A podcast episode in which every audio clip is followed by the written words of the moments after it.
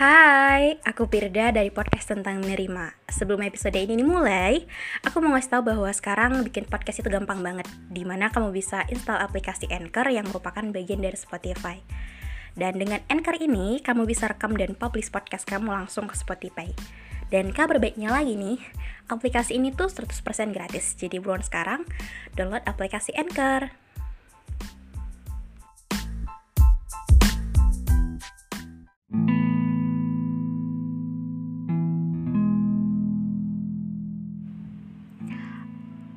Ada yang kangen gak sama segmen TC? Ya, tempat cerita. Jadi lama banget kayaknya kita gak baca-baca DM lagi. Dan kemarin aku sempat ngecek beberapa DM dan ada beberapa yang menarik menurutku gitu. Jadi untuk cerita kali ini, untuk podcast episode kali ini, kita bakal bacain salah satu yang ngirim cerita ke DM Instagramku di Pirdenis orang. Oke, tanpa berlama-lama kita baca saja. Aku selalu dengerin podcast kakak loh sampai nangis. Oh iya, kenalin kak, namaku mungkin kita samarkan jadi Rian. Sebenarnya aku itu asalnya dari Sumatera Selatan, tapi kuliah di Malang kak. Aku capek banget, kenapa gak seberuntung orang-orang ya.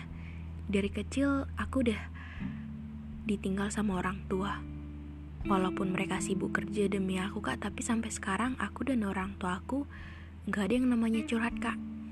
Aku selalu ngeliatin ke orang tua aku gak ada masalah, dan kalau aku ada masalah aku selalu simpan sendiri. Dan pada akhirnya pada tahun 2020 aku memutuskan untuk ngerantau ke Malang.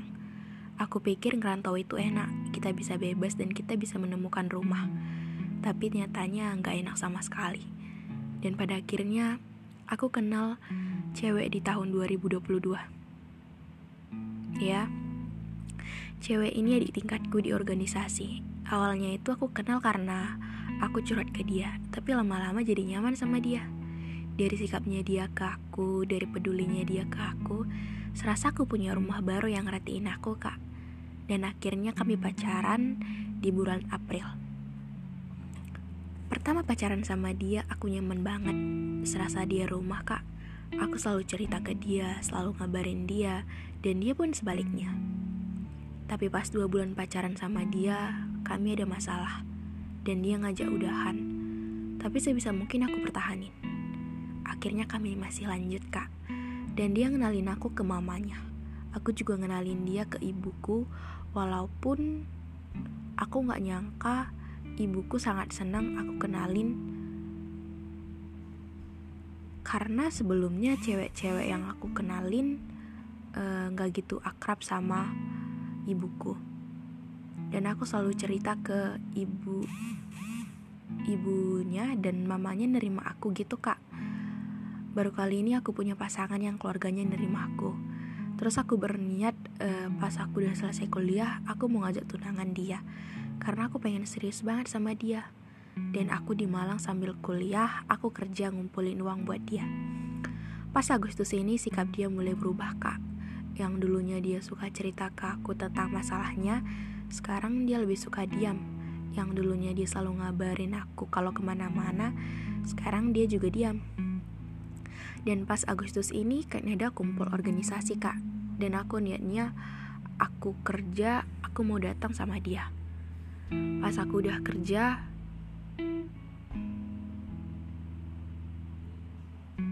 aku nge-WA dia, dan dia gak jawab, padahal dia online loh kak. Dan aku langsung ke kampus. Pas aku sampai kampus, dia ngeliat aku dan WA aku baru dibales. Dan di sana aku bener-bener kayak gak dihargain kak. Dan akhirnya aku langsung pulang dan cari kesibukan. Pas malamnya aku beraniin chat dia buat nanya kenapa belakangan ini berubah. Dan dia marah ke aku dan langsung curhat ke mamanya kak. Karena awalnya aku gak ada tempat curhat dan mamanya awalnya nenangin aku. Besoknya langsung chat aku kak, marah banget karena aku curhat ke mamanya. Dan di sana dia bener-bener benci aku dan dia ngajak udahan. Dan di sini aku langsung down kak. Yang awalnya aku anggap Dia rumah seketika, aku langsung diusir sama dia. Dan aku di sini masih berusaha buat bertahan. Dan akhirnya dia ngomong, intinya dia minta maaf karena pas awal pacaran dia nerima aku walaupun belum ada rasa. Dan dia ngomong lagi, dia gak bisa nerima kekuranganku. Aku gak tahu lagi kak, mau gimana, capek rasanya. Dan lebih sakit lagi, dia gak mau berhubungan dengan aku dalam bentuk apapun. Aku jadi bingung kak, aku bener-bener down. Aku gak tahu pilihan aku bener atau enggak. Aku coba bebaskan dia, tapi aku tetap nunggu dia. Aku bilang ke dia, aku bakal nungguin kamu. Kalau kita emang jodoh, kita pasti dipertemukan lagi. Dan kalau gak jodoh, aku bakal nunggu kamu sampai jodohku datang. Dan aku cuman delete aja.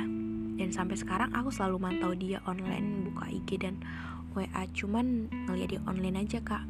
Aku gak tahu sekarang mau berbuat apa. Mungkin kakak ada saran.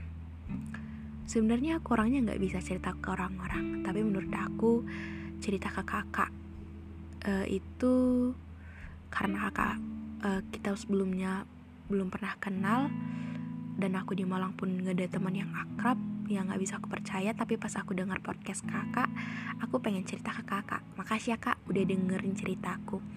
Maaf ya kak kalau ada kalimat yang gak enak. Semoga aja pas aku nungguin dia balik kak. Makasih ya kak. Oke, segitu cerita dari pengirim cerita kali ini. Yang ngirim cerita tadi cowok. Kalau dari aku,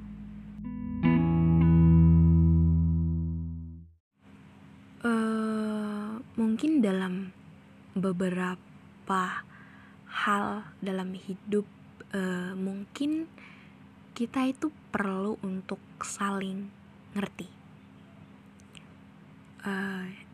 Jadi kayak ketika kita sama orang itu, kita tuh harus ngerti dia. Dan cara yang paling tepat untuk ngertiin dia adalah dengan kita komunikasiin gitu. Jadi jangan, istilah zaman sekarang itu jangan silent treatment gitu, jangan diem-diem. Jadi semisal kita kayak ngerasa bahwa kita sakit hati atau ngerasa kayak sikap atau tindakan atau kata-kata dari dia tuh kurang tepat ke kita, kita tuh baiknya ya ngomongin ke dia gitu. Jadi dengan begitu segala hal itu bisa dibicarakan, dan kayak walaupun gak langsung membaik, intinya kita tuh berdua saling ngerti gitu. Jadi apapun itu penting untuk dibicarakan, apalagi tentang hal ini memang penting gitu. Jadi semisal dalam cerita kamu ini, kamu tuh sama cewek kamu itu dari awal tuh sebenarnya hubungannya dibilang baik-baik aja, cuman kita tuh kadang berpikir baik-baik aja karena kayak diem-diem aja gitu, nggak kelihatan, belum kelihatan dia tuh sebenarnya nggak suka dalam sifat kita yang gini gitu. Dia tuh sebenarnya kayaknya ngerasa ini tuh kurang tepat gitu. Dan mungkin cewek kamu tuh nggak mau menceritakan itu gitu. Walaupun dari awal kalian bisa saling cerita, dia tuh nggak mau ceritain hal-hal yang begini tadi gitu. Jadi pentingnya itu adalah kita tuh ketika ketemu orang, ketika kita tuh menjalin hubungan dengan orang, kita tuh benar-benar harus bisa saling mengomunikasikan segala hal, bukan cuma cerita gimana hari ini atau apa. Cuman kayak ketika misalnya ada suatu masalah, ada suatu hal di hati kita yang pengen kita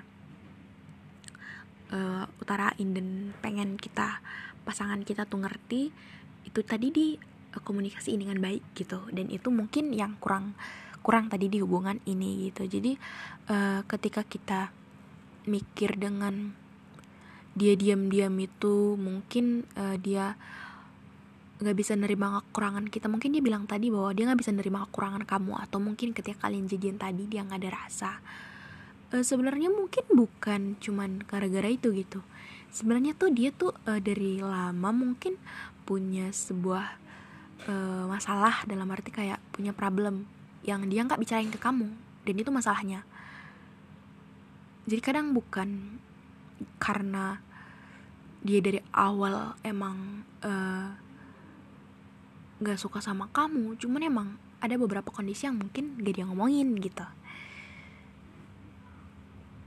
Sebenarnya kalau ditanya kita harus apa ketika begini, ketika kamu bilang kamu tetap mau nunggu dia, itu hak kamu. Cuman Dan itu juga nggak apa-apa banget sih. Cuman kayak kadang kita tuh berharap ketika kita nunggu seseorang, dia tuh akan balik ke kita atau dia akan mau memulai dari awal gitu. Padahal kadang ketika dibilang kita tuh udahan dulu, itu tuh apalagi cewek ya biasanya kayak pengen untuk saling ngertiin dengan cara coba kita sama diri kita sendiri apa sih sebenarnya yang terjadi gitu.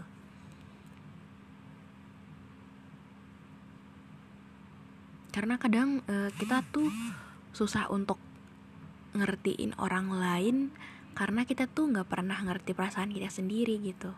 Kita tuh sayang sama dia, tapi kita tuh nggak tahu cara tepat untuk menyalurkan rasa sayang kita itu dengan ngomong gini atau dengan cara tindakan ini gitu.